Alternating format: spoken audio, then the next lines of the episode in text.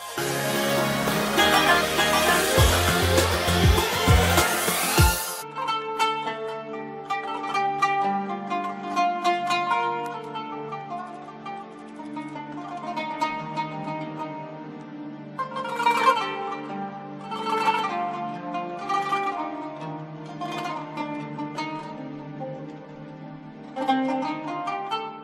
الله الرحمن الرحيم الحمد لله.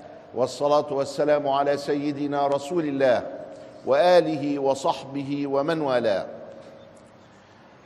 مع سيرة المصطفى والحبيب المجتبى صلى الله عليه وآله وسلم نعيش هذه اللحظات.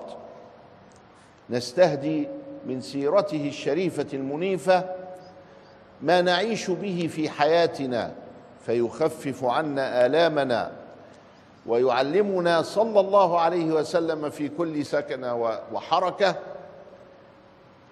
ما نحيا به ونتقرب به إلى ربنا فنفوز بسعادة الدارين. فاللهم صل وسلم على سيدنا النبي صلى الله عليه وسلم. وصلنا في السيرة إلى فتح مكة. ومكة تحرك النبي صلى الله عليه وسلم في رمضان. فوصل إلى مر الظهران وهي على بعد ليال قليلة من مكة ليلتين حاجة كده. في السابع في السابع عشر من رمضان. ودخل مكة في عشرين رمضان. فترانا نحتفل في عشرين رمضان بفتح مكة. وذلك في السنة الثامنة من الهجرة النبوية الشريفة. تكلمنا عن حاطب بن أبي بلتعة الذي أراد أن يوجد لنفسه شيئا في مكة فأرسل امرأة بخطاب. هذا الخطاب يقول فيه لأهل مكة إن محمدا يجيش لكم الجيوش.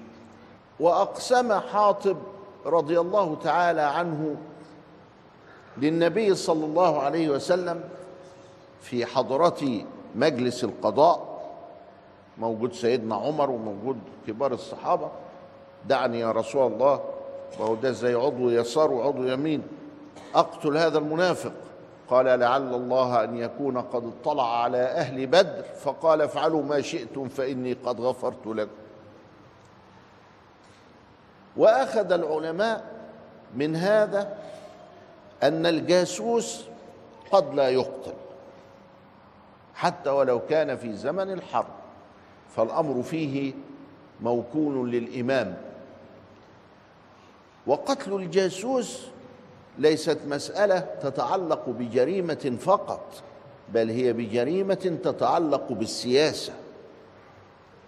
وكل ما كان يتعلق بالسياسة جاز للإمام أن يخفف الإعدام وأن يعفو. ولذلك أخذوا من حديث حاطب بن أبي بلتعة وقد روي بواحد وعشرين رواية في مسند الإمام أحمد. وجدير بأحدهم أن يجمعها وأن يشرحها لأنها تؤثر في التشريع الحديث تاثيرا بينا. بل وتغير صورة الإسلام عند غير المسلمين. فالنبي صلى الله عليه وسلم مع الجرم الكبير الذي وصل إلى حد الخيانة العظمى والذي أباح البشر كلهم القتل فيه. عفى عن حاطب. فأصبح في جيشه ودخل مكة. البنت التي كانت حملت الخطاب كان اسمها سارة. وكانت تعلم ما في الخطاب فهي شريك في الجريمة. فوضعها النبي صلى الله عليه وسلم في مطلوب القتل. مطلوب القتل كانوا كما يقول ابن حجر العسقلاني ثمان رجاله وست ستات. 14 واحد. 14 بني آدم. النبي عليه السلام قال اقتلوهم ولو وجدتموهم معلقين بأسطار الكعبة. ليه؟ لأنهم قتلوا ولأنهم آذوا وحاربوا وهكذا. ولكن عفى رسول الله صلى الله عليه وسلم عن أكثرهم. وممن عفى عنهم سار هذه توسطوا له وقالوا له خلاص تابت إلى الله قال من تاب تاب الله عليه. فصار التي حملت الخطاب كانت مطلوبة قضائيا ولكن مع هذا الطلب عفى رسول الله عنه. ومن هنا أخذ العلماء أن الإمام يستطيع أن يعفو عن أحكام الإعدام وجار به العمل في بلاد المسلمين إلى يومنا هذا. فبعد حضرة القاضي ما يصدر الإعدام وبعد فضيلة المفتي ما يصدق على هذا وبعد القاضي ما يحكم الحكم النهائي ويحدث النقد والإبرام تخرج الأوراق إلى رئيس الجمهورية اللي هو الإمام علشان يقول نعدم ولا ما نعدمش. إلى يومنا هذا. ومن طريف ما حدث في عصرنا الحديث أن سوار الذهب رضي الله تعالى عنه وكان حاكما للسودان. عبد الرحمن سوار الذهب. تجمعت عنده قضايا الإعدام فلم يأذن بإعدام أحد أبدا حتى مضت مدته حتى لا يكون إيه قد وقع ولو في خطأ والخطأ معفو عنه هنا إلى أن سلم لمن بعده الأمانة وقال له دول بقى ابحثهم أنت ماليش دعوة. تحرجا من الدم. سارة عفي عنها. في ثمان من الرجال وست من النساء. رسول الله وصل إلى مر الظهران ونحن في رمضان. فأفطر وأفطرت الصحابة معه. يبقى يجوز للمسافر وللغازي وللمجاهد في سبيل الله الفطر في رمضان. رسول الله صلى الله عليه وسلم جلس ليال في مر الظهران وفي هذه الليالي لم يكن محرما. فلم يكن قد طلب مكة معتمرا ولم يكن طلب مكة للشعيرة وإنما طلب الفتح الكبير. بناء على الخلل الذي ذكرناه من قريش عندما أخلت باتفاقية الحديبية. في مر الظهران كان يخرج أبو سفيان ويخرج بديل بن ورقاء. تذكرون بديل بن ورقاء جاء إلى رسول الله صلى الله عليه وسلم ينبئه بخيانة مكة وضد خزاعة. فبديل واقف مع سيدنا الرسول. ولما جه يرجع ما رضيش يقول لأبو سفيان هو كان فين؟ لغاية أبو سفيان ما اكتشف من بعر البعير إنه دي عليفة النوى وهي عليفة يثرب أو عليفة المدينة المنورة. فقال هذا أخبر محمدا. بديل بن ورقاء ومعه أبو سفيان خرجوا يتحسسون ويتجسسون عن جيش محمد أو عن غيره. ففي مر الظهران كان النبي قال لمن معه أوقدوا النار. فاشتعلت نار عظيمة جدا. فقال ما هذا؟ هذه نار عظيمة. من أين أتت؟ عم الله أخبار النبي كما أراد النبي صلى الله عليه وسلم. عم الله أخبارهم عن قريش. فقال له بدين بن ورقاء هذه خزاعة. قال خزاعة؟ هو كل ده خزاعة؟ خزاعة أهون عند الله من أن يكون هذا نارها ما هو بديل بن ورقاء خزاعي. يعني شتمه يعني. يعني بيقول له ده الآن ناس بتوعنا. قال له ناسكم؟ ناسكم دول إيه كمان؟ ده أنتوا ما تسووش حاجة. كأنه أبو سفيان يقول لبوديل كده. بوديل سكت. خلاص هنعمل إيه؟ ما هو خزاعة صحيح. صغيرين كده مش زي قريش. ف مين ماشي جنبيهم سمع الحوار؟ السيدنا العباس عم النبي. راكب إيه بقى؟ راكب الناقة بتاع سيدنا النبي. وكان النبي بيعامله زي أبيه مثل يعني كأنه أبوه. عم الرجل كابيه ف عارفين ناقة النبي دي معناها إيه؟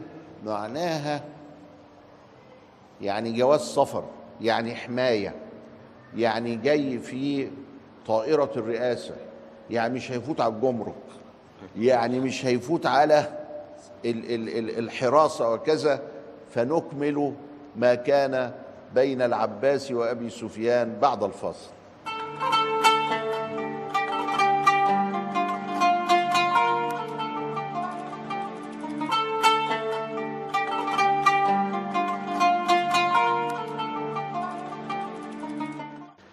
بسم الله الرحمن الرحيم. الحمد لله والصلاة والسلام على سيدنا رسول الله وآله وصحبه ومن والاه. سمع العباس حوار أبي سفيان مع بديل بن ورقاء فقال الدنيا ضلمة مفيش كهرباء. وإحنا في يوم إيه دلوقتي؟ إحنا في يوم 17 يعني مش يوم 13 14 15 إيه الأيام دي؟ الليالي دي بتبقى القمر بدر فمنور الدنيا فتشوف شوية. لكن في 16 و17 بينكسر الضوء ده وبيخف وبيروح الناحية التانية. فقال من هذا؟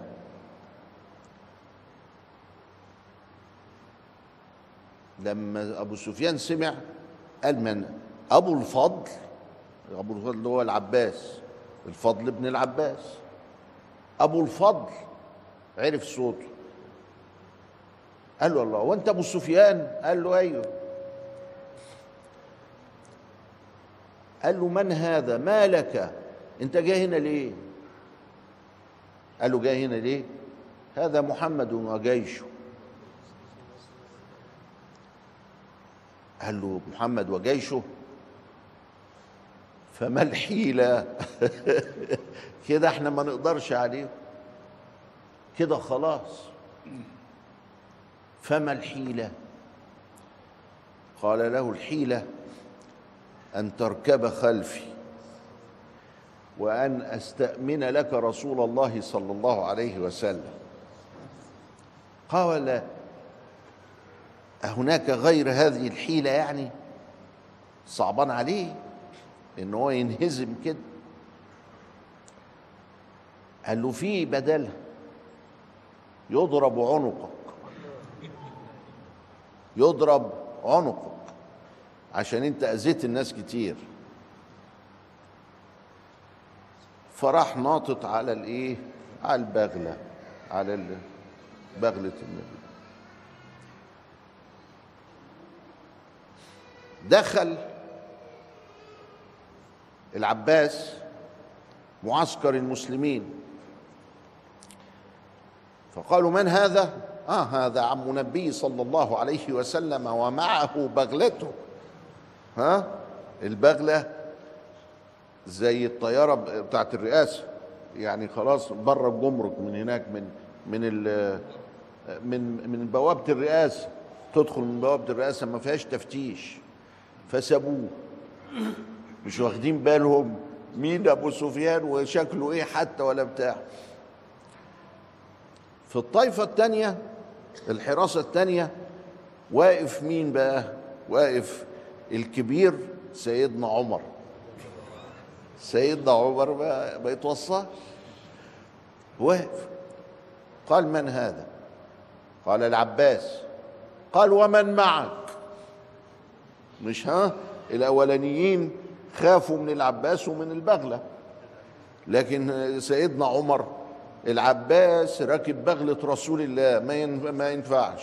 أصل ده القرب من القيادة يعمل كده يعمل النفسية دي القرب من القيادة. أيوه أنت العباس ماشي. ودي بغلة رسول الله ماشي. مين اللي وراك بقى؟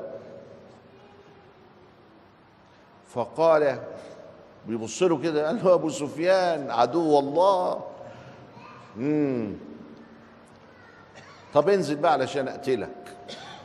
انزل من البغلة عشان أقتلك. فأسرع العباس بالبغلة. يعملها. طب بعدين؟ هتبقى ورطة. أسرع العباس بالبغلة وعمر بيجري وراه. فالبغلة سبقت. ودخل على رسول الله صلى الله عليه وسلم وفي قفاه عمر. كده. قال له يا رسول الله أبا سفيان يستأمنك وأنا أجرته. عشان نخلص. فعمر قال يا رسول الله لا تجره. هذا من غير عهد ولا وعد. هذا عدو الله. فلما سيدنا العباس خاف من كلام سيدنا عمر لأنه كلام يعني لغاية دلوقتي كلام يعني الراجل لسه ما أسلمش. قال ما لك يا عمر؟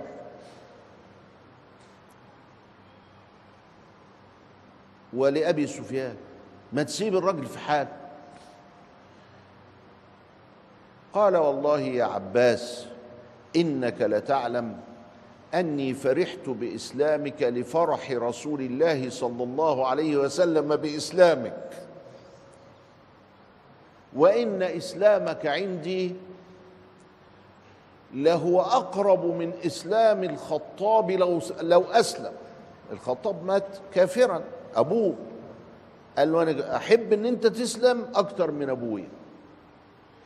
لأن رسول الله كان يحب إنك تسلم أكتر من ابويا يبقى سيدنا عمر ذاب في رسول الله حبا.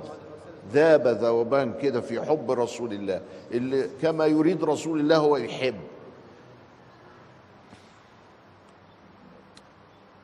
النبي عليه السلام لقى ها احتدام في المناقشات بين اثنين من الكبار العباس ده في مقام أبوه وعمر ده إيده اليمين.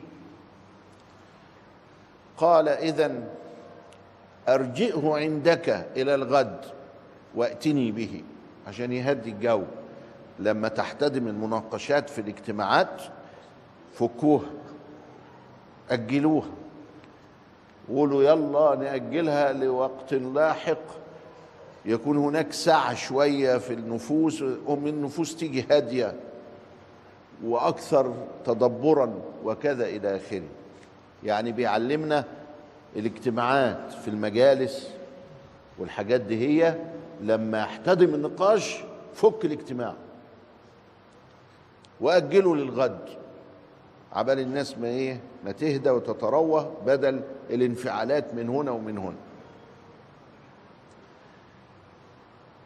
فعلا سيدنا العباس خد أبو سفيان وقعدوا عنده بالليل بتاع وفي الغداء بعد صلاة الفجر جابوا لسيدنا صلى الله عليه وسلم. قال يا أبا سفيان أما آن لك أن تعلم أنه لا إله إلا الله؟ صعبة دي. قال له ما أكرمك وما أحلمك. وما أحلاك. أورأيتني لو كنت لا أعلم أنه لا إله إلا الله؟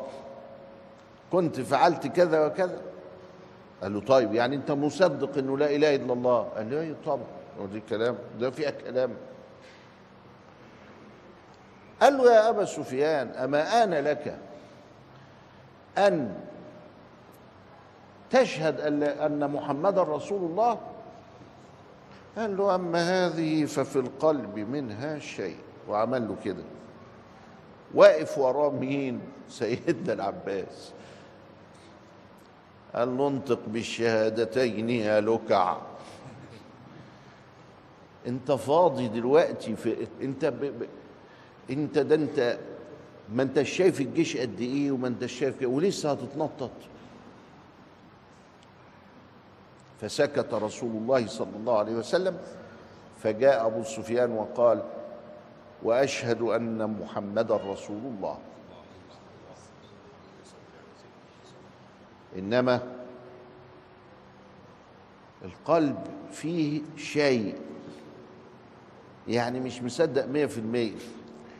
يعني بيقول ممكن بس يعني مش مصدق التصديق التام كده اهو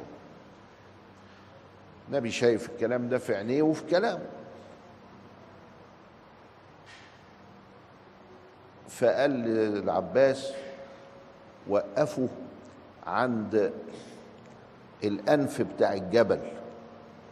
أنف الجبل ده إيه؟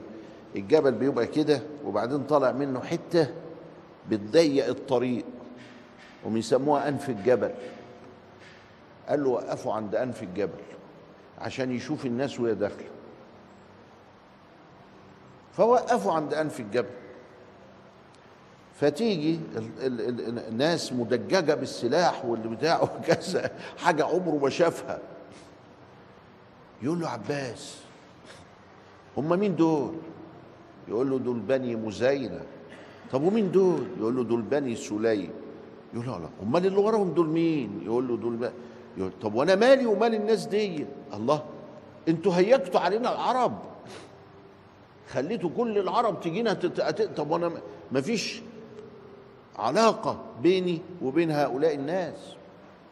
حتى مر أناس في الخوزات مش باين منهم إلا عيونهم ولابسين زي السلاح كله وكده. قالوا دول مين؟ ده لا قبل لأحد على دول بس. المجموعة دي بس كده. دول مين؟ قال هذا رسول الله في المهاجرين والأنصار. فرعب أبو سفيان. وقال له إيه ده كله ده؟ وإزاي؟ وجه منين؟ قال يا أبا سفيان إنها النبوة. فقال إذا هي النبوة. وأسلم أبو سفيان إسلاما صحيحا وحسن إسلامه من أنف الجبل. ودخل الإسلام حقيقة بقى مش دخل الإسلام كلاما لا ده دخل الإسلام حقيقة. عندما رأى هذا وقال له هذه النبوة. فقال نعم اذا هذه النبوة. إلى لقاء آخر أستودعكم الله والسلام عليكم ورحمة الله وبركاته.